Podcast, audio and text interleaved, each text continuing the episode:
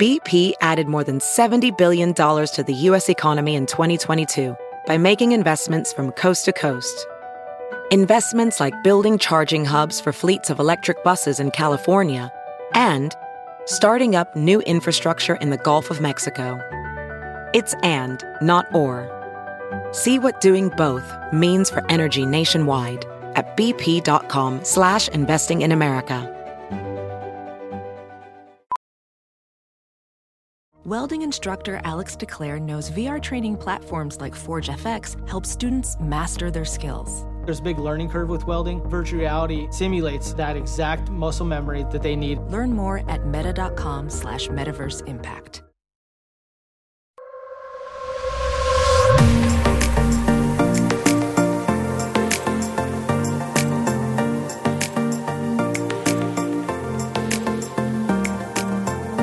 Hello, hello. Welcome back to the Balance Blonde podcast, Soul on Fire. I'm your host, Jordan Younger. And today we have got a very special guest, as we often do. And today's guest is none other than James McCrae of Words Are Vibrations on Instagram. He is a poet, a meme artist, a he calls himself actually a post-apocalyptic poet, which is something that I meant to talk to him about. We just finished the conversation and we went in so many amazing directions. And he's just a very high vibrational writer. You probably know him from his fantastic memes all over Instagram. I see his stuff being shared right and left. I share his stuff all the time. And he is also an author of the book Shit Your Ego Says which, as you can imagine, is amazing. And he has an amazing manifestation story that goes along with getting that book published with Hay House. And then his new book, which is a poetry and meme book. Have you guys ever read a book of memes and poetry together? Probably not. And it is called How to Laugh in Ironic Amusement During Your Existential Crisis. And I told him right away, he had me at the title because it's all about being a human in these strange times. It's playful, it's inspirational, it's high vibe. It's written in a very conversational way, and his go to ironic sense of humor. And honestly, everybody just needs to read it. I was finding myself laughing out loud reading about relationships with robots and just these larger questions of what are we doing here? Are we um, are we on this planet because we're on some divine mission, or are we here because we're caught in some karmic loop of, you know, just memories, like all that different stuff? It really, really resonated with me as someone who thinks constantly about existential living and lifetimes and what we're doing here. And he's largely influenced his experiences with plant medicine, which is something that I can also relate to. And he's also a longtime writer and poet who draws inspiration from the 1950s beatnik poets. I just love talking to him. I have to tell you guys, when we were doing this interview, I was in bed. I was having like pregnancy hot flashes and brain fog. So We'll see how I kept up my end of the conversation, but I can promise you that he kept up his end of the conversation well enough for both of us. He was so fantastic to talk to. He lives in Austin. He is engaged to a beautiful woman named Britta who I had the pleasure of getting a facial from before the pandemic. She's the founder of Wildling Beauty and from the couples photos that I've seen of them on Instagram, which is not a lot, um, they're both always kind of posting about their brand and and all of their their work stuff. Um, they're just such a beautiful couple, and I was telling him at the end.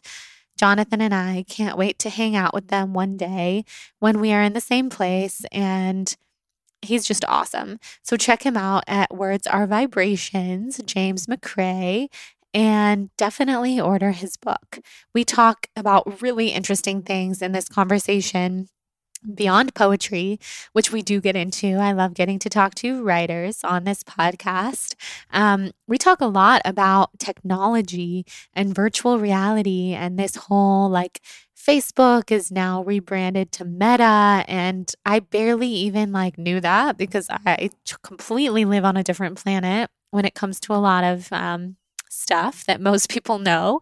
But talking to him about it, I could have talked to James about it all day. He has fascinating, fascinating knowledge about technology. And I didn't even tell him this, but when he was talking, it was giving me a flashback to one of my ayahuasca ceremonies when um, I saw this entire vision of like technological robots merging with humans in this effort to help each other and make the world a more sustainable place. And one day I will talk all about that. But because time doesn't exist, I felt like when he was talking about it, it was bringing up those memories and emotions in me. And it was just amazing. So, very excited for you guys to listen to this episode. And before we get into it, I would love to thank our sponsor for today's show, the lovely, lovely Art of Tea. I am loving Art of Tea lately. They are my favorite, favorite brand of organic teas. They're based in Los Angeles which you know I love the most, literally more than anything. And of course, we have a deal for you guys, which I'm going to share with you before I talk a little bit more about the brand. And the deal is the discount code BLONDE, B L O N D E, and that will get you 20% off your entire purchase at artoftea.com until the end of next month. So, if you're thinking of gifts right now, which I know a lot of people are, what better gift than the Wellness Collection from Art of Tea? Their Wellness Collection has handcrafted tea blends rooted in Ayurvedic principles that are designed to help target specific needs. Their Wellness Tea Sampler Pack brings together their cleanse tea, feel better tea, happy tea, and sleep tea. And you can also purchase anything else in the Wellness Collection for 20% off using that code BLONDE. So, Something that I love about this company is that they believe in only using the highest quality ingredients and they source all of their teas from the top 2% of all teas produced in the world. So, you guys know I'm so picky. I'm so, so, so picky when it comes to anything that I put into my body from food to beverages to supplements to tea. And what I love about them is that they produce their own tea bags in house. So they're organic, they're natural, they don't have microplastics in them. We don't have to worry about anything. They're simply quite amazing. There's a reason that they are an award winning organic tea company and I love that they're on a mission to impact as many lives as possible through healthy, delicious, and sustainable blends of tea. So, like I said, you can use that code BLONDE for 20% off your entire purchase at artoftea.com. That's A R T O F T E A.com. And you can also find that discount code in the show notes enjoy and let this product ground you and bring you these beautiful moments of peace, serenity, and joy.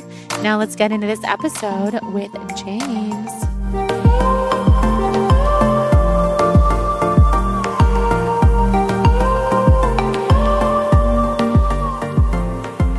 James, I'm so happy that you're here. It's so good to see your face after just absolutely loving all of your memes and your artwork and your poems for so long.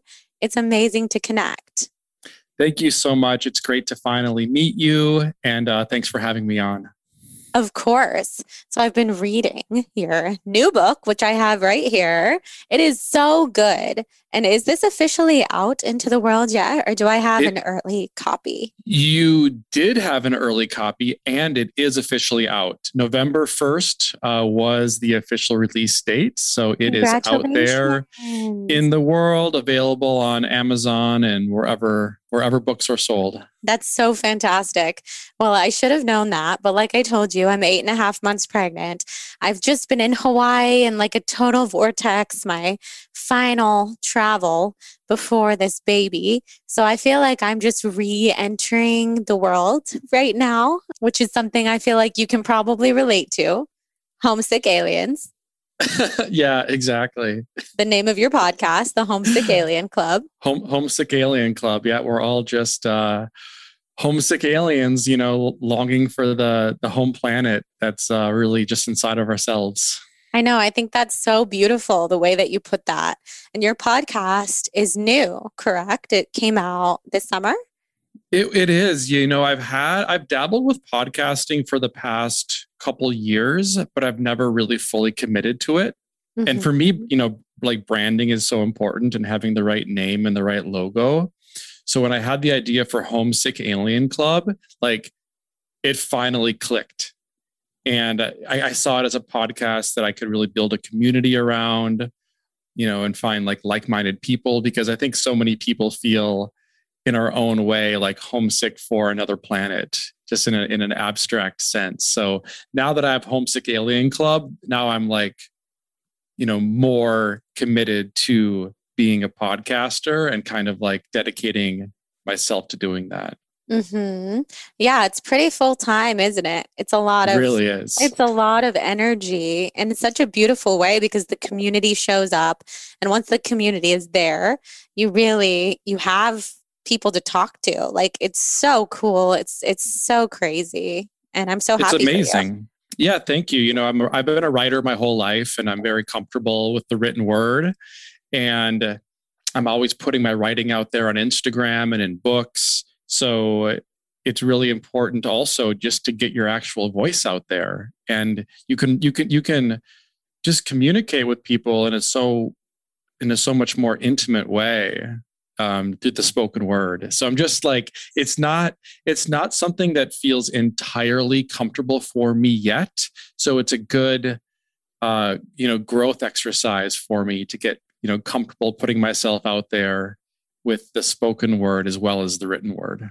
Yeah, it's so good for you. I mean, I'll tell you, I've been podcasting for five years also a writer. So from a writer to writer, I don't know if it ever gets super comfortable. There's, it's so much more comfortable for me to be to be writing, to be blogging. But when I started this podcast five years ago, I feel like it's when people really got to know me, although I had already been blogging for about five years. So after that, people people knew me they knew my relationships my family my personality in a way that just doesn't always come across through writing.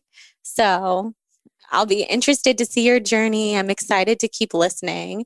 And so, for everyone who's here who does not know you yet, tell us a little bit about what you do and your incredible Instagram account and all the great things. Yeah. So, I'm basically a writer, a poet, an author, and a meme artist. I've always been kind of balancing both the, the, the, the written forms of art as well as the visual forms of art.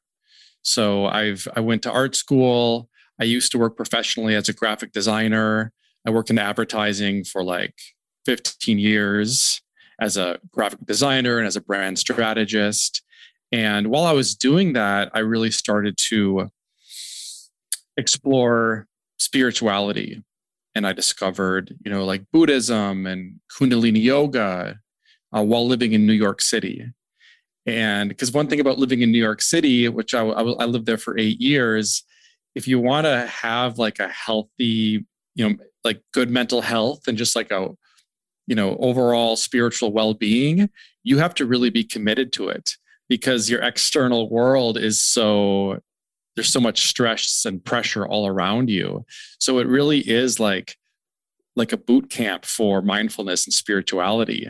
Um, so i went really deep into I, I went through like a kundalini yoga teacher training um, went deep into different you know buddhist trainings and that's where i discovered um, plant medicines and things along those lines. And essentially i opened myself up to um, a deeper levels of creativity than I really had access to when I was just like a graphic designer. Because you know the the, the, the spiritual exploration I was doing just expanded my consciousness and allowed me to tap into just deeper levels of creativity, and that's where um, my first book came from. My first book was called "Shit Your Ego Says," um, that came out a few a few years ago, and that was kind of my um, that was published through Hay House, uh, and I became, you know, r- really like set the um, foundation for a new career as a writer, as an and as an author. And I was actually working on the follow up to "Shit Your Ego Says" uh, when the pandemic hit, and I was at that point I had I had moved to California, and that was really strange because I was working on a book that was really about kind of optimizing your career with spirituality and mindfulness. And it seemed like the the world had been turned upside down. And it seemed like people's problems were so big at that time and still now that writing a book about like optimizing your career with mindfulness just didn't seem to be the message that people needed. So i really started to, to, to, go even deeper while i was stuck in quarantine in los angeles. And you know as a, as a, as a kid i had written a lot of poetry but i had stopped writing poetry for many years while i was pursuing my career. And uh, suddenly while I was trying to express the weird state of the world, you know, the, the pandemic, the social unrest, the riots that were happening all around the world, all of the conspiracy theories that were popping up all over the internet. You know, it was it was a really weird time, and I was looking for the language to communicate what was going on in the world. And I actually returned to poetry because it was the only way I could make sense of the world with some nuance and balance and insight. So uh, all of this kind of new poetry started just pouring through me. And at that same time as when I started making uh, internet memes. Because we've all seen memes, memes get passed around the internet all the time. I had never really made my own memes before. But again, the, the world was so crazy that memes gave me a new creative form of expression that allowed me to say things I couldn't say otherwise. mm-hmm. you, you, you, you could come out and say, oh, the world is crazy, this and that. But there's something about a meme with the funny visual and the caption that just express more than you can express with regular words, right? Yes, I totally agree. That's why it, so, it, resonates with so many people. Your memes because it's so funny. It's what so many of us are thinking, and it's some challenging truths that we're dealing with in this world right now, living in some crazy times. So I think it's incredible that you pivoted to being a meme artist and also to poetry because poetry is the soul. It's like the language of the soul. So you really just came back to a whole different way to express yourself. Yeah. And I really try to combine the two, you know, poetry and memes. So, in other words, how can you make poetry that is catchy and shareable and, you know, internet friendly? But then how can you make memes that are that are deep and soulful and spiritual and meaningful? So I really started just um, you know, playing around with these formats as my new, uh, you know, creative expression, and and that was, you know, what led to me completing the new book that just came out, which is called How to Laugh in Ironic Amusement During Your Existential Crisis. So it was yes. really b- born from the pandemic and all the craziness. Uh, and then it's a combination of these poems and memes that I've created over the past year. I love it. Well, you had me at the title. I told you that when we were messaging on Instagram. I'm like, you are speaking to my soul. Teach me how to laugh during these crazy times. So I absolutely love that. And I think it's so it's so true what you're saying to make all of this internet art very deep in a way that it speaks to people, but make poetry kind of so light that it also res- resonates with everyone is is such a gift. And it reminds me so before I started my blog, I was actually in grad school for creative writing in New York. And um, I took a poetry class, although I was there for novel writing. And the whole um, attitude of poetry at that time in New York was because I already had my Instagram and I followed all these incredible poets on Instagram. I would do presentations about them Tyler Knott Gregson, Atticus Poetry, and my teachers. But these old school professors, they would just say, This is not poetry poetry requires like years of editing and all of this stuff. And ultimately, I left this whole entire graduate school program because none of that spoke to me at all. I was like, well, I'm writing on the internet. It might not be poetry, but it's doing pretty well. And there's actually quite an audience for it out there. And so this was close to a decade ago. And there was just this huge attitude. So I definitely, I love what you're doing. I've seen the art in it for a long time. And is this something that you ever run into? Like that type of people who say writing or real writing has to be edited and like you have to blood, sweat, and tears over it, that kind of thing. Yeah, yeah, absolutely. I mean, I think art and poetry are funny in that, you know, the the best art and the best writing and the best poetry, I think they they are born organically in the human spirit. And you'll get these periods of time that are just like you know these like hot moments of like the moment the right moment hits in the right place and you know creativity just pours out of people like i think of like new york city in the late 70s early 80s when like um, hip hop was born and like punk rock music was born and there was like graffiti art and you know all this stuff was just you know it was it was from the street. It was from the the people. It was from it wasn't like um put on a pedestal in a museum. But now that stuff is on a pedestal in a museum you know like jay-z recently like performed at i think it was the moma or like the met or something. And it's like now it is considered really high art. And now there's gatekeepers around you know certain kinds of art. And and poetry is the same way. I think that there's different kinds of poetry. There's there's poetry that is born from you know organically from the human spirit. And then there's very stuffy academic poetry and i think that you know the the stuff that's born organically from the human spirit you know years down the road then that becomes maybe the stuffy academic poetry and then they need you need new writers and new poets to come along and break down those barriers once again. So, you know, my influences as a poet were primarily the the beatnik writers of the 50s, you know, Allen Ginsberg and Jack Kerouac and William Burroughs and because when I read that when I was in high school, it just opened my eyes because there was it was the first poetry I, I had ever read that was speaking my language. They were talking about television and jazz music, and they were using profanity, and it, it, it was just so much more immediate and relatable. So that really stuck with me.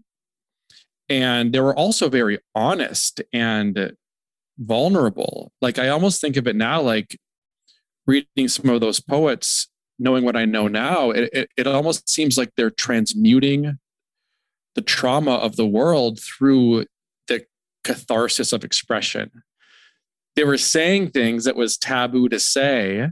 And in doing so, they were healing like themselves and their readers because they were taking away the stigma around mental health and drugs and sex that we had in the 50s. So, anyway, this kind of raw form of poetry and expression really stuck with me. So, I wanted to write poetry that was, you know, just that that kind of re- relatable and honest and using the direct language that we use and it might not be something that a college professor would appreciate now but what's more important to me is connecting with my readers and you know writing something that's that they're going to love to read but that is also going to have like a deeper insight that sticks with them. So it's kind of always a challenge but i think that's the the art that's more meaningful than stuff that just seems like it's already old when it's written. I think art should feel new and fresh and young and vibrant. Yes. And that's that, that's what I'm trying to do with my art. Yes, you're doing such a good job.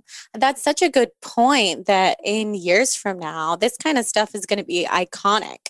The professors are going to be saying, remember Instagram and remember when people were making memes and that whole type of technology existed. You're totally right. Plus, I'm completely with you. I mean, I never resonated with what those professors were saying. And I always kind of felt that they were kind of threatened by this huge new wave of what was happening with technology. I mean, they completely told me if you if you want to be a serious writer, you better stop blogging. You better just shut down that website because you should be focusing here. And it was just so funny because honestly, I was like, why would I do that? When I have people reading my writing, and isn't that the goal of this whole program? And, you know, we could go on and on about that. But I totally, I think so much of what you said is so beautiful. And that is what you're doing now, is really like what you looked up to those poets of the 50s for, which is talking about subjects that are pretty taboo. It's something I'm so excited to have you on because you are just an honest truth teller. All right, guys, just a brief interruption from this episode with James McCrae to talk about Cured Nutrition, my favorite CBD company that is in existence. And as you know, the only CBD that I currently use, and the only CBD that I have used in a really long time. Um, and the reason for that is because I absolutely trust them and because I love their founder and CEO, Joe Sheehey, who's been on the podcast. And because when it comes to CBD, it can be kind of hard to ensure purity and potency because this industry has just exploded. And since CBD doesn't get you high and there's no THC in it, it has anti inflammatory properties. It can have pain relief. It can help you sleep. There's stress reduction with CBD. You really want to make sure you're taking a pure and potent product. And with Cured Nutrition, I trust them 10 times out of 10. They are amazing. Their mint tincture is what I live for. I cannot wait to start taking it again when I'm no longer pregnant. They also have their Rise, their Zen, and their Aura capsules, which are a combination of mushrooms and nootropics and also CBD, CBD, of course. And then they have something very exciting that they just just launched, which is their Cured Elevated Elixirs. Since Cured is on a mission to help people feel their best through progressive, forward thinking CBD, as well as functional mushrooms and nootropics, they have invented their new elevated elixir line. And that's because we live in an overstimulated, overcaffeinated world. And they want to show every human that we really don't need excessive amounts of caffeine to obtain clear headed, natural energy. So, their elevated elixir, their first one that they came out with is Euphoria. It tastes amazing. Jonathan drinks it all the time. And I steal sips. And when I'm not pregnant anymore, I will get to drink them in abundance. And it is so good, you guys. It will give you clear headed, euphoric energy, mood enhancement to help you beat the afternoon slump. And it's full of nootropics, CBD for stress reduction, and adaptogens for wakeful relaxation. It also tastes incredible. I know you guys are going to love it. You can use the code BLONDE, B L O N D E, on their website for all of their products. And I've been getting a million questions about CBD and pregnancy. And that's really just an intuitive thing. I have been taking a bit of CBD here and there, but what I'm mostly using is the CBD pain salve from Cured right now. And when I'm no longer pregnant, we'll go back to all of the amazing products. So use that code BLONDE, B L O N D E, at curednutrition.com slash blonde to shop your heart out. Also, their bundles make amazing holiday gifts. So, with the holidays coming up, that's something to think about too. Now, let's get back into this episode with James McCrae. So, how does it feel to kind of definitely um, speak the truth slash piss people off like all that stuff? It's hard. Like i can just say like i'm a sensitive person. I try to do the same thing. It's really hard. So how do you navigate that? Yeah it's a delicate balance because the truth can be you know um upsetting to some people. And i say truth you know let's just I, I you know what's true to me and and and and and to yeah you know, we all to, have to, our own truth. to, to to my perspective. And i and i and i and I, I try to acknowledge that things are I, I try i try to look at everything from multiple perspectives right? And i but i do challenge different forms of kind of dogma or just um, just different blind spots that people might have what whatever it is, whether it's politics or spirituality. I I I and and and part of it is because memes memes are kind of provocative by nature because we are talking about like an art form that was born from the internet and the internet is like it's it's kind of a it's a subversive kind of ironic sarcastic place and if you go on social media especially like a lot of memes really originate from like reddit and like weird twitter pages and like sites like 4chan and like just weird places and they're often anonymous. So, like, meme culture and internet culture is by nature a little bit, you know, it's a little bit sarcastic and subversive. So, that's kind of the nature of the art form. Like, it's hard to have, like, I guess there are some really wholesome memes, and that's and that's nice too. And some of my memes are are, are a little bit wholesome, but I do try to use them a bit as a tool to to poke and provoke and with love, right? Because mm-hmm. I try I the you know my my my Instagram name is is words are vibrations and and I try to to to to stay true to that. Not to say that I can't you know say things that are you know use some dark humor or you know say things that aren't super quote unquote high vibration, right? But I do my best to say things in a way that's going to even if I'm going to poke and provoke at a certain ideology or belief system, I do my best to do it in a way that is with respect and love instead of putting anyone down. And that's a challenge uh, just as a as a writer because it's it's made me because I, I I have in my work, you know, made memes that have pissed some people off and then I, I learn from that and I grow. And I either there's been a few things that I've taken down because I, I recognize that it was maybe more offensive than I had previously thought.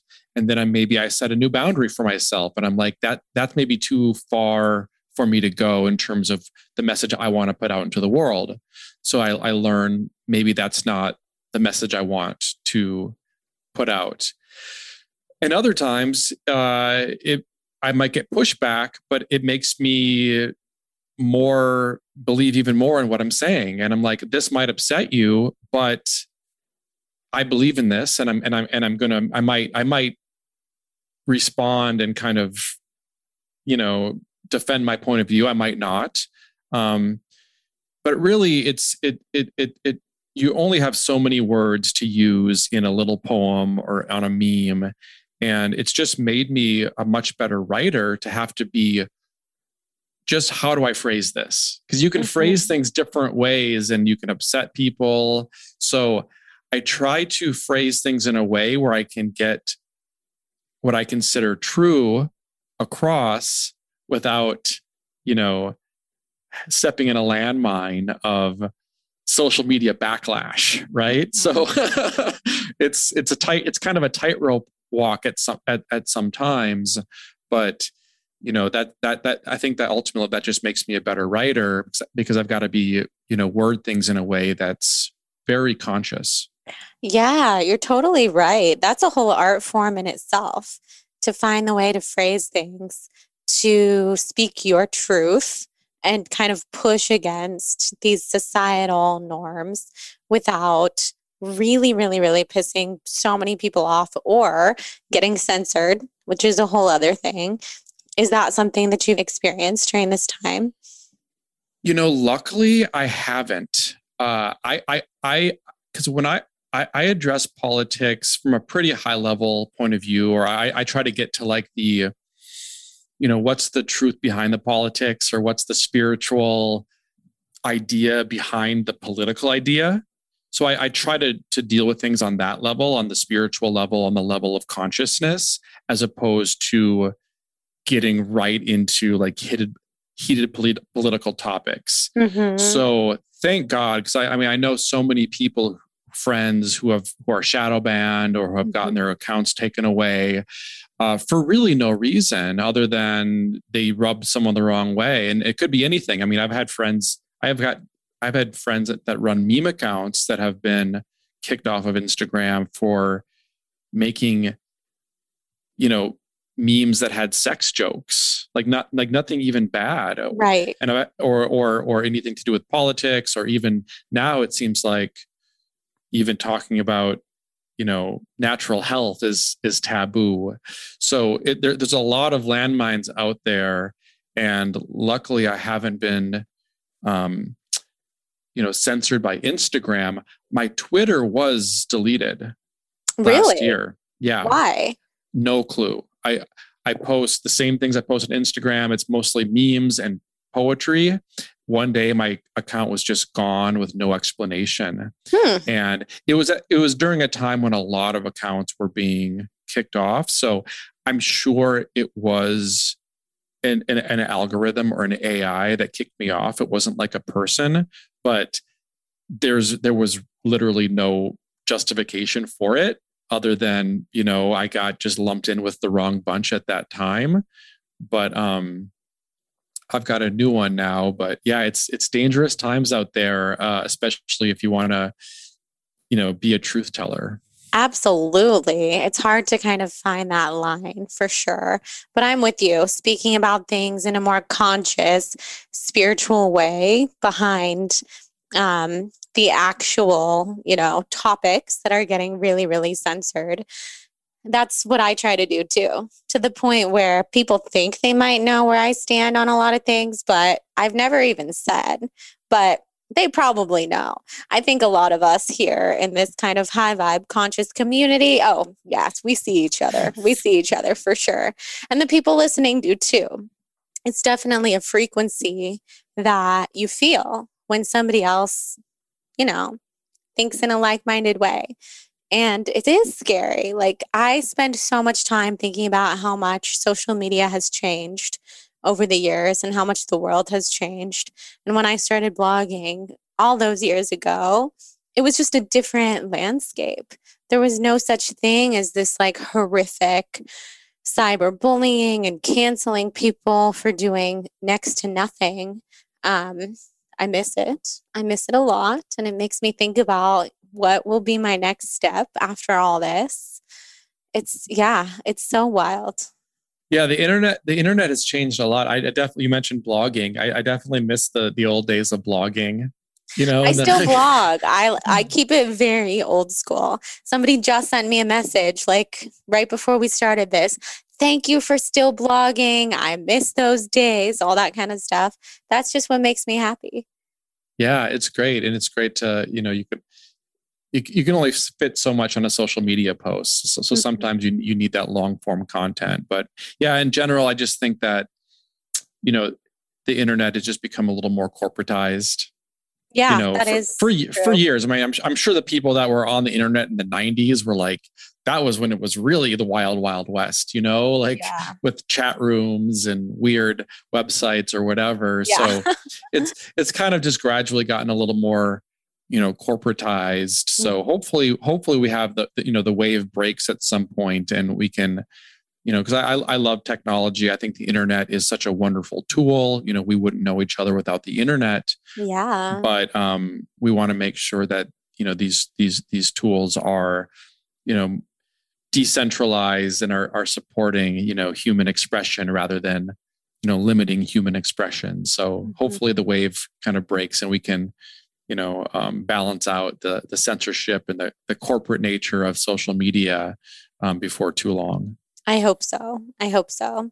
You posted something i liked the other day which was just about kind of humans being in an awkward relationship with technology right now and how you see a future that is much more fluid where maybe we're not glued to our phones or that's what i took from it so tell us a little bit about that yeah. So um, I've been having a lot of conversations about technology recently because, you know, I guess probably similar to you, you know, most of my friends are, um, you know, spiritual people, you know, um, and I, you know, my background is always, you know, working with the internet, you know, as, as a graphic designer and, you know, the, the internet was always just part of my you know life and i've always just kind of thought you know, good things about it, I guess. And one thing I've re- I, have I've noticed recently, now that technology is kind of becoming so much more prevalent in our lives, is that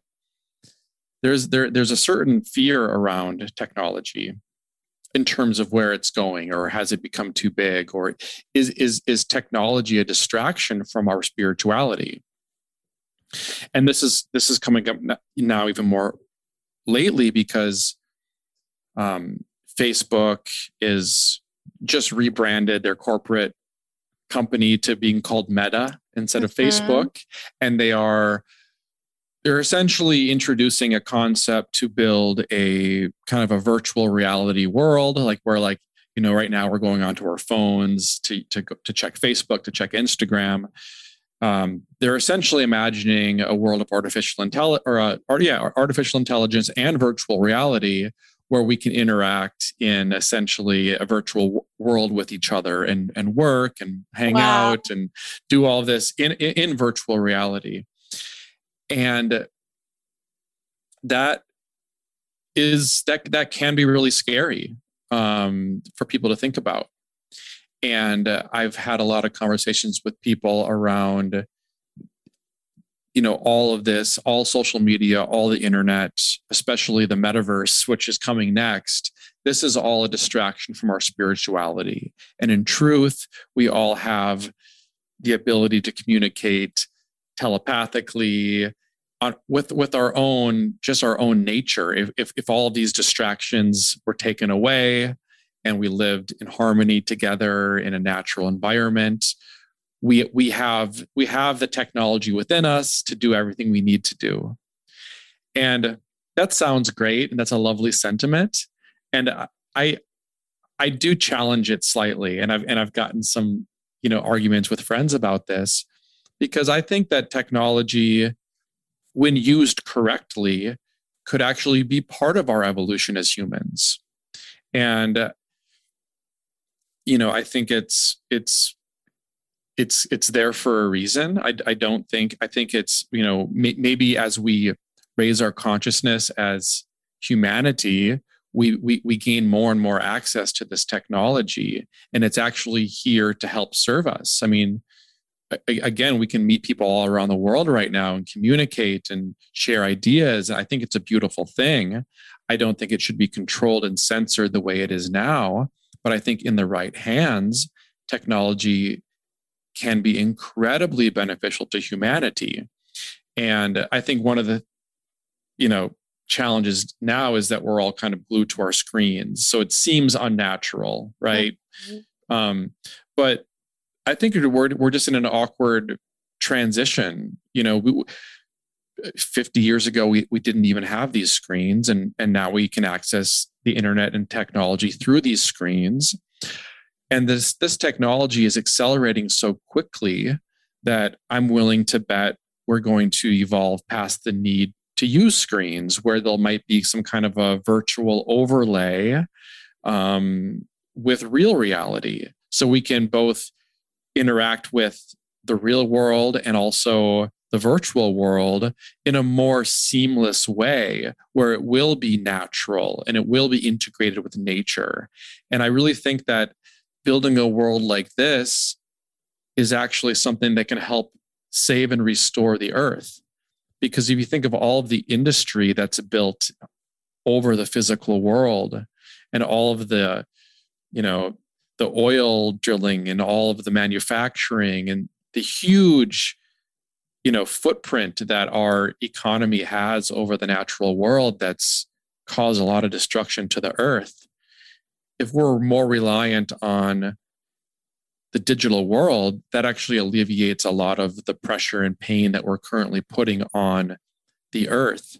Um, one one story that i think speaks to this um, is something that I heard from the philosopher Terence McKenna, who's one of my favorite teachers. Him. Yeah, he's if anyone's not familiar with Terence McKenna, I rec- recommend going to YouTube and searching for his talks and interviews because he's just such a sm- smart and well-spoken person. He'll just he'll blow your mind again and again. But one thing he said, he he was a, a strong advocate of um, plant medicine, like especially psilocybin. And once he took a very, very, very large, what he called a heroic dose of psilocybin, and he had a vision of the future. And this vision, he saw a, a, like a tribe of basically a tribe of people living in the jungle, and they were one with nature and you know their their physical surroundings were pristine and they were just living in harmony with each other and with nature. And there was no footprint of industry anywhere around them. But when these people closed their eyes they got access behind their eyelids to this entire virtual world where anything was possible uh, in this you know digital realm essentially.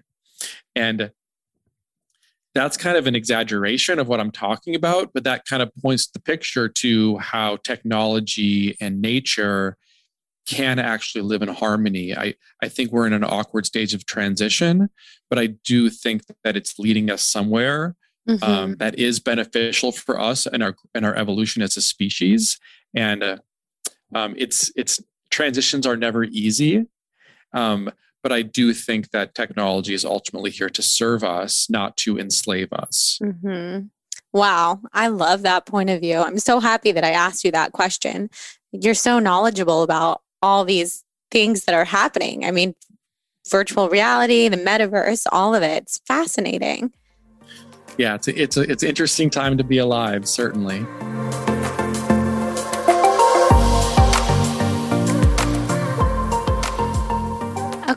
Just a brief interruption from this amazing conversation with James to talk about my absolute favorite plant based meal delivery service company, which you guys guessed it is Sakara.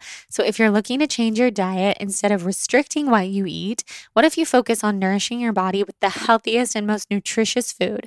With Sakara, you're putting the best in your body so that you can feel amazing.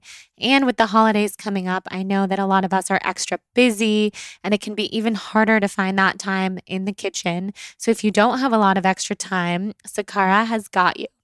They are a nutrition company that focuses on overall wellness, starting with what you eat. Their organic, ready to eat meals are made with powerful plant based ingredients that are designed to boost your energy, improve your digestion, and get your skin glowing. What I love about Sakara is that their menu changes every single week, so you'll never get bored. You won't be receiving the same breakfast, lunch, or dinner all the time. And they're also rotating chefs. So different chefs are coming in with different ideas and different cuisines, different backgrounds, different cultures. I think that's really cool too. So, along with their delicious plant rich meals, Sakara also offers their daily wellness essentials. You've probably heard me talk about their metabolism. Super powder, which is my literal number one favorite, you guys. I live for the metabolism super powder. It has cacao in it. It's amazing. It works to boost energy, eliminate bloating, minimize sugar cravings, and reduce fatigue. They have also received rave reviews from Vogue, Goop, the New York Times, and more. And right now, Sakara is offering our listeners 20% off of their first order when you go to sakara.com slash balanced or enter the code blonde20, that's B-L-O-N-D-E 20 at checkout. That's sakara.com slash balanced to get 20% off your first order or just enter the code blonde20. Sakara.com slash balanced, blonde20 enjoy. You could also send this meal delivery as a gift or their daily wellness essentials as a gift to someone that you love this holiday season. Now let's hop back into this episode with James. I too am a huge fan of psilocybin, plant medicine, etc. I know you are too. And the first time that I ever took psilocybin, I guess you could also call it a heroic dose. It was not on purpose to take that much. I had no idea how much I was supposed to be taking. And I was with my husband, who was not my husband yet. And he, you know, he was doing this stuff all the time. And he said, just take this much. This is how much I always take. Well, I'm a pretty tiny person, totally different, you know, everything. Took all of it. And also had some pretty epic visions of the future, the past, nature, just how seamless all of the seasons are with each other, just how much time is an illusion. That really, really cracked me open into my spiritual journey and my healing journey. So, what are your experiences with plant medicine? Yeah. Um, so I grew up in a very small town in Minnesota. So I was not exposed to any drugs whatsoever um, for a while. Even when I was living in Minneapolis, there wasn't really much around me. But I was introduced to stuff like this um, after moving to New York City. So, uh, and it, it's it's it's just funny how you move to you know it's so important to expand your horizons and like move to different places and experience different cultures and, and, and societies because your mind can expand so much. And yeah, my first time doing psilocybin, well, I was, um, it wasn't a heroic dose, but I was, I was alone in Central Park. And it was just kind of like definitely eye opening where I saw just, you know, the whole movie of my life kind of un, unfolding. And it it just makes you basically see your life and and, and your situation from a 30,000 foot view. And it just really helps kind of to put everything into context. And and and for me it just kind of shows me the purpose of every one in my life and what my role is and uh, you know it just helps to clarify everything um, for me mm-hmm. um, when i do that. And so i've done psilocybin uh, a handful of times and uh, and then ayahuasca probably has been the other biggest teacher that i've had. And i've done ayahuasca both in new york city uh, and in peru. And uh, that is another you know extremely uh, wise teacher mm. and it's not always you know the most pleasant experience but you know I, I would describe it almost as before doing something like that it's like driving in a car with maybe a, a dirty windshield and then it's essentially the next day it's like you suddenly have a clean windshield mm-hmm. or like you just you can you you you understand yourself and the world around you with with so much more clarity and insight yes and your your ego is kind of put in check momentarily and you can have more of a direct connection with reality without that busy thinking ego you know getting in the way and kind of cluttering up your perception and experience of reality I totally agree. It just lifts that veil, that veil between us and the rest of the world. It's so powerful. I love it. I love it. So what has been what what would you say is one of your biggest takeaways from ayahuasca? You know, I'll I'll tell a quick story. Uh, fr- from the the last time I did ayahuasca was uh, in early 2019, and I was in Peru, and we we did ayahuasca on three separate occasions over like the course of 10 days and the first two nights were surprisingly mild. So just because you take ayahuasca doesn't mean you're going to have an extremely profound experience. You it might not be there for you. It, it, it, it's possible that they call they call the spirit of ayahuasca, you know, grandmother ayahuasca. It's it's got this a nature that is, you know, comparable to a to a, a, wise grandmother. And it's possible that the grandmother might not have anything to tell you. It, it might not be time for you to have that deep experience. So the first two nights for me were very mild and almost nothing happened. So the third night everything changed. It was it was you know extremely a deep experience. And the and the way I, w- I would describe it is that I felt because you can have some visions that are not always pleasant, and I felt basically a, a war that was waging all around me, like, and it was you know, so my father was in the military and my father um, fought in the Vietnam War.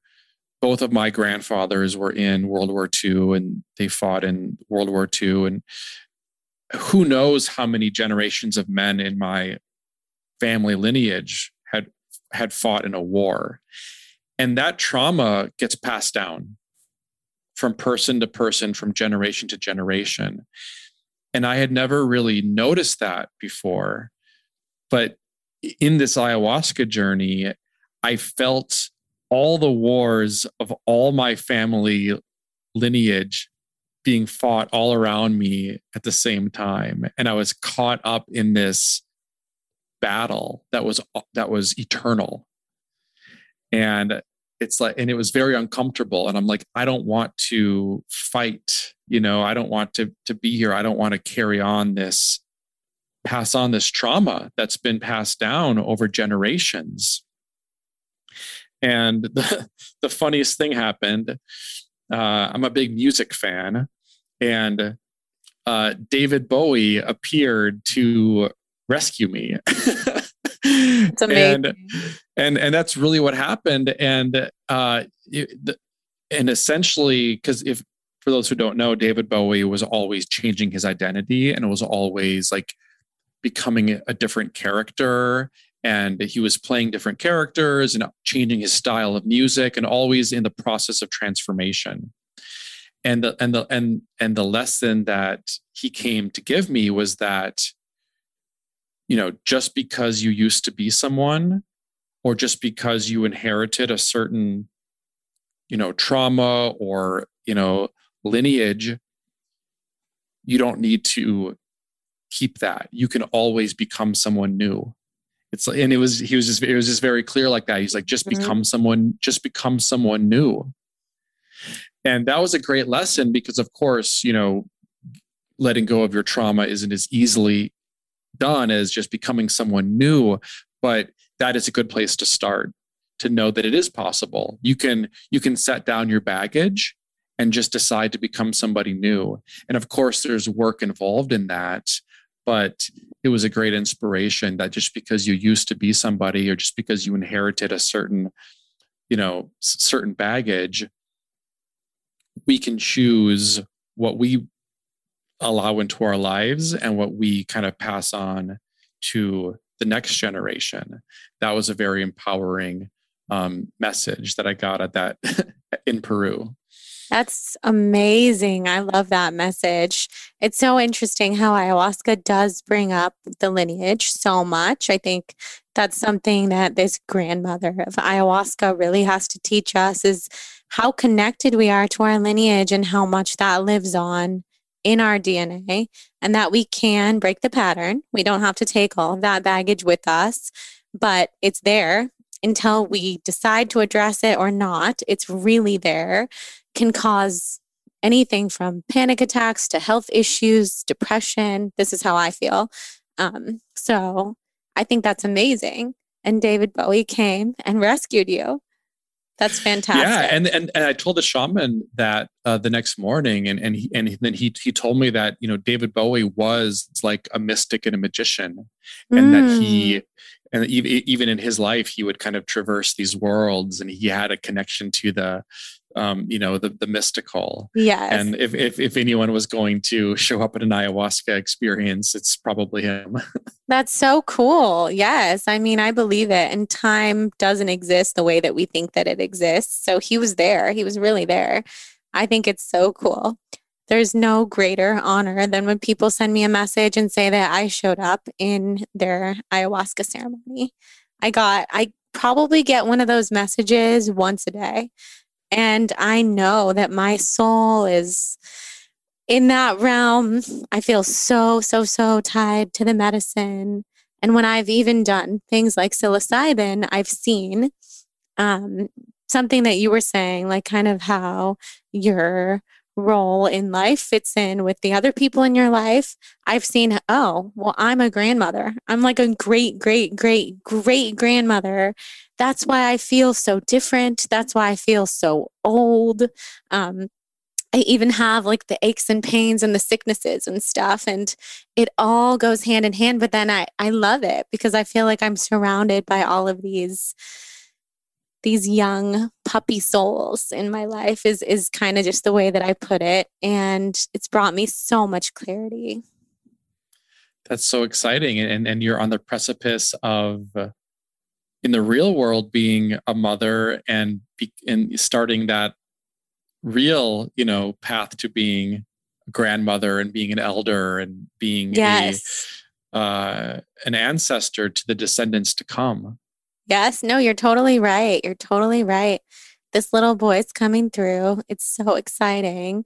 It's been hard for the last eight and a half months to to not do any psychedelics or anything, which, you know, some people in traditional cultures, they do sit with ayahuasca when they're pregnant. I think that's so beautiful. I just have chosen a more cautious path for this first pregnancy, which I never thought because I'm not a cautious person, but I've definitely chosen this more cautious path. And I'm excited to give birth to this baby and kind of give birth to a new part of myself and then also return to these medicines that have been so healing. Yeah. And like, um, me too. You know, I just, it's been such a, um, it's been such a, a year of trauma. And one thing that I did, uh, just a couple weeks ago was uh, kambo. Uh, and that was a whole new experience. That was, mm-hmm. um, very different. Uh, it was a medicine that is not psychoactive, it's not visionary in any way, um, but it, it, induces uh, some pretty extreme purging. And it's very physically intense. Yeah, I, I, felt a lot of, um, you know, because they they burn you and then they put, you know, fr- uh, frog secretion onto the burn, and it's not physically pleasant, but I did feel a certain. Um, so I, I felt such a release, and even now, I feel like there's something that left me that was more than just you know the, the, the water and whatever it is that I purged. There was something energetic or spiritual that left my body, and I feel a certain emptiness in a good way. Like there was something that was not serving me that was like energetically stuck in my stomach mm-hmm. and and it and and and that has gone away. And it's um i don't know what it was but you know it's such an important time you know and and to to heal. And i think that plant medicines and things like kambo are are one way to heal. They're not the only way to heal but it it, it is funny how these medicines are coming into our consciousness as uh, a society right now at a time when i think we're becoming aware of our traumas. We're becoming aware of the, the different ways in which the world is hurting and different ways in which we are hurting. And these medicines and others even just meditation or yoga or you know even diet um, we're all being called to kind of look at where we are not well and and to address that. And I think the best way to heal the world is to is to heal ourselves first, and that means something different for everyone. Um, but it's it's uh, it's a special time when I think people have you know in in this generation are being called to kind of transmute that trauma into love and um, and it's kind of an important calling that so many of us have you know chosen to engage in during this lifetime. I couldn't agree more. I know it's it's it's so fascinating to see how much more widespread these plant medicines are getting all of the sudden. Even 4 years ago when I was talking about this stuff, it was just not as talked about and I would get emails from people this is so dangerous. I cannot believe you're talking about this. And now I mean, it's kind of everywhere. It's it's for better for better or for worse, but probably for the better. It's it's really accessible. And yeah, I couldn't agree with you more. This is part of our mission. We're here to spread love. You're definitely spreading love and so many high vibes. It's amazing. So I want to ask you some of the rapid fire questions that I ask everyone who comes on the show. What are your sun, rising, and moon signs? I am a Cancer sun, Aquarius moon, and uh, Capricorn rising. I love it. Oh my gosh. So when's your birthday? 7 7. 7 7. What a lucky mm-hmm. day. And we're talking yeah. on 11 11 for people who don't know, because this is going to come out in probably three or four weeks. This is 11 11, and you're born on 7 7. And then your Aquarius moon doesn't surprise me at all because Aquariuses, you know, are out there talking about the things that are a little bit taboo and different, and leaning into that is a huge part of what you're here to do. So that's amazing. Yeah, I just discovered I just I just discovered what my Aquarius moon means because I, I am not an expert on astrology. And what does I, it mean I, to you? Well, just what you said, just like mm-hmm. Li- like living outside of your head and just kind of like connecting the dots and being a little bit disconnected from the emotional realm because you're kind of up here in in space. And anyway that that really helped. Learning about my aquarius moon really helped me understand myself better. Yeah absolutely. I'm an aquarius rising so i definitely relate. An aquarius north node which is the path in this life do you know what your north node is no i've had some readings but i i don't remember all of my the details mm-hmm. of my chart i know it's so there's a lot of detail there there's a lot to think about we'll have to check it out at some point do you know your human design? I know that I'm a generator, but I don't remember all of the numbers. Mm-hmm. Okay, but you're a generator. That's amazing. Mm-hmm. mm-hmm. Are you a uh, night person or a morning person? I like both. I, I, I, I don't like sleep. I, I, I, like sleeping, but I like to stay up late. So I, I, am probably more of a, a night person, I would say. Love it. Coffee or tea? both. I love yerba mate. I start every my my like that's my writing drink. So I start every morning with uh, like a big thing of yerba mate, and it's like tea, but it's a little bit stronger, and it just feels really earthy. And most of my writing is fueled on yerba mate. Wow. And what's your writing process? Do you write every day, like first thing in the morning? What does it look like?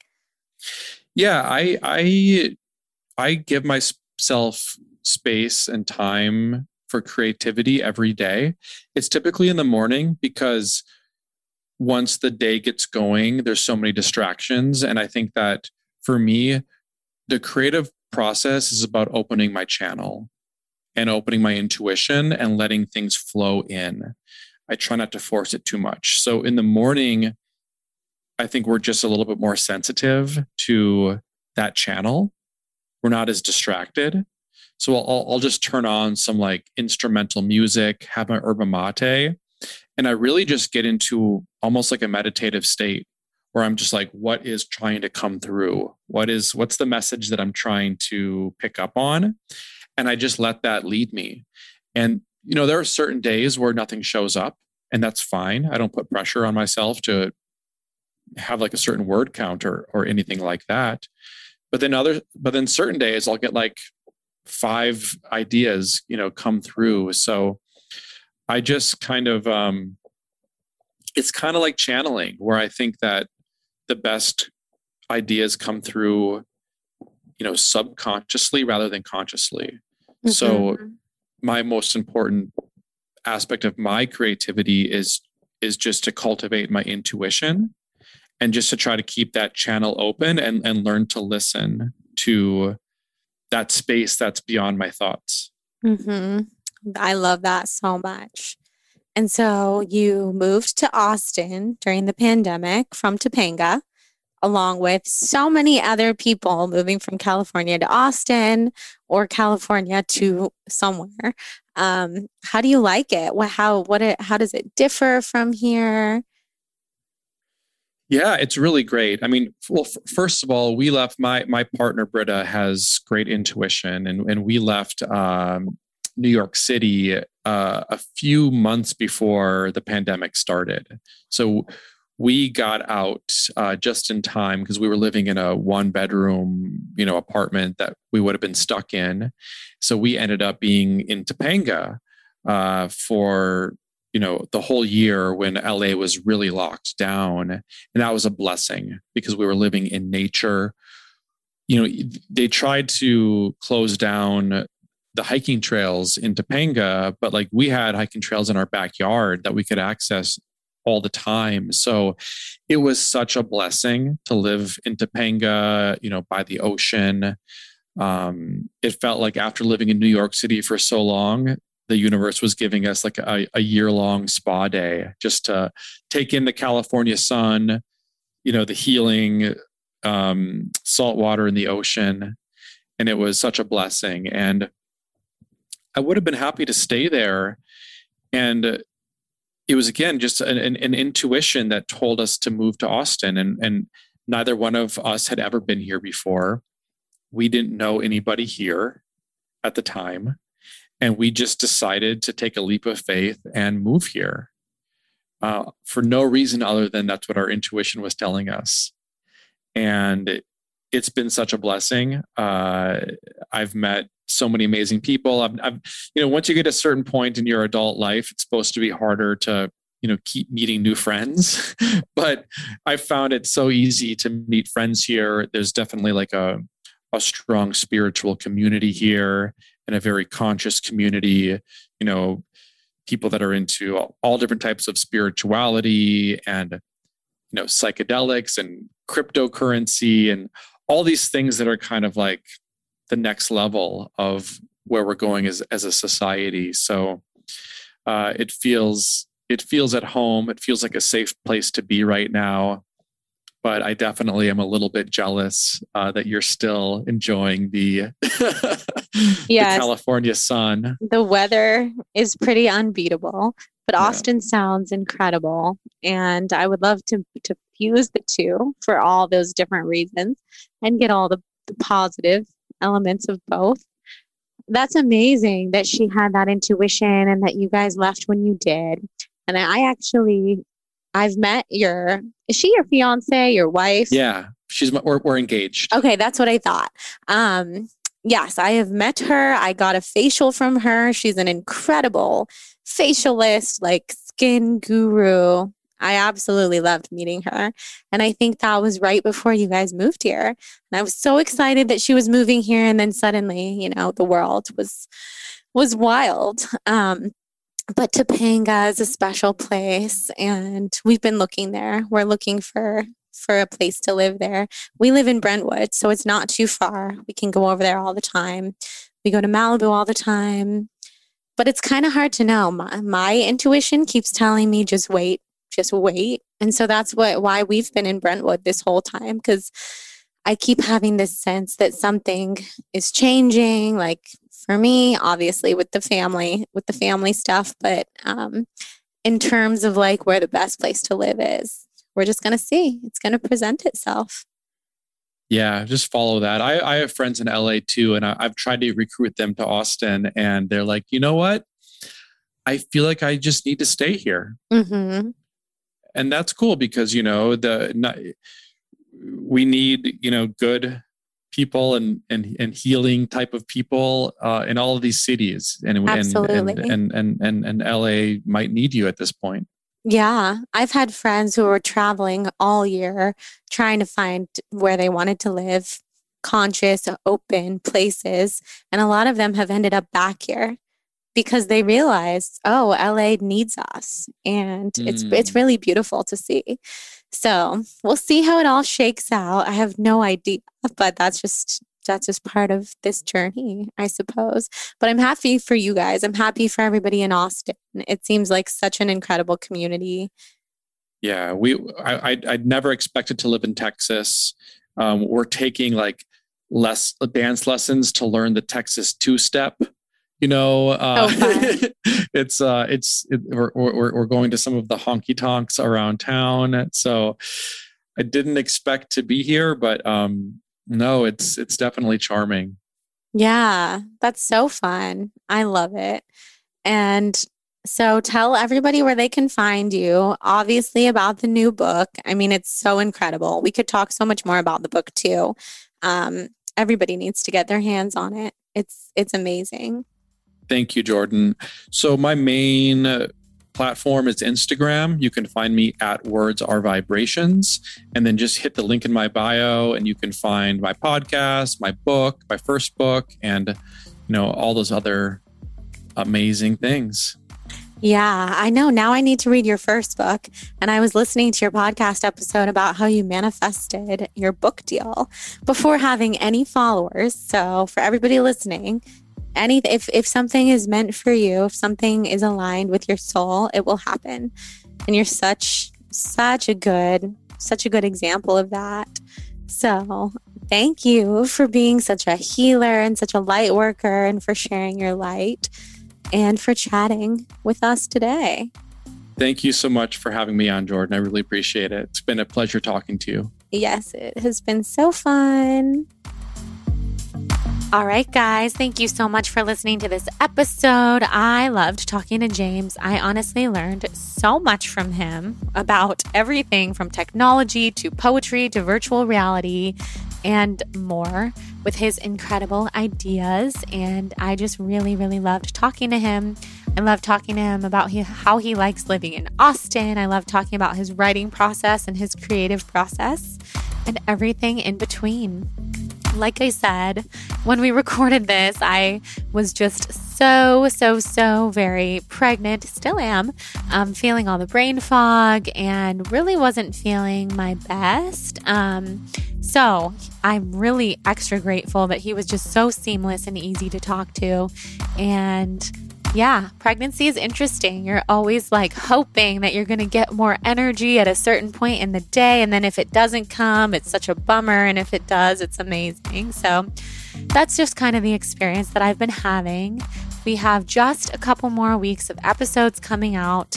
It's so wild and so crazy, you guys. I can hardly even believe it, but I'm feeling really, really thankful to all of you.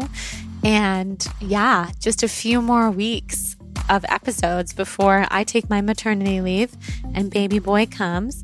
And I know that Jonathan and I are probably going to do an episode together, probably or definitely going to do an episode together before um, before that time comes and kind of just update you guys on what we're thinking with the maternity leave and the time off and all that. And I also want to thank our sponsors for today's episode. So, so, so grateful for our amazing sponsors. We have for today, we have Sakara Life plant based meal delivery service code blonde20 for a discount. We have Art of Tea, the best tea ever, code blonde for a discount. And we also have Cured Nutrition, the best CBD out there, code blonde for a discount. All of these, by the way, make incredible gifts for the holidays. And when you guys, when you guys purchase with my link, it is so helpful. Um, it really keeps the show going. It supports the show. You're supporting these small businesses. These amazing brands are stuff that I use in my daily life all the time. So fantastic.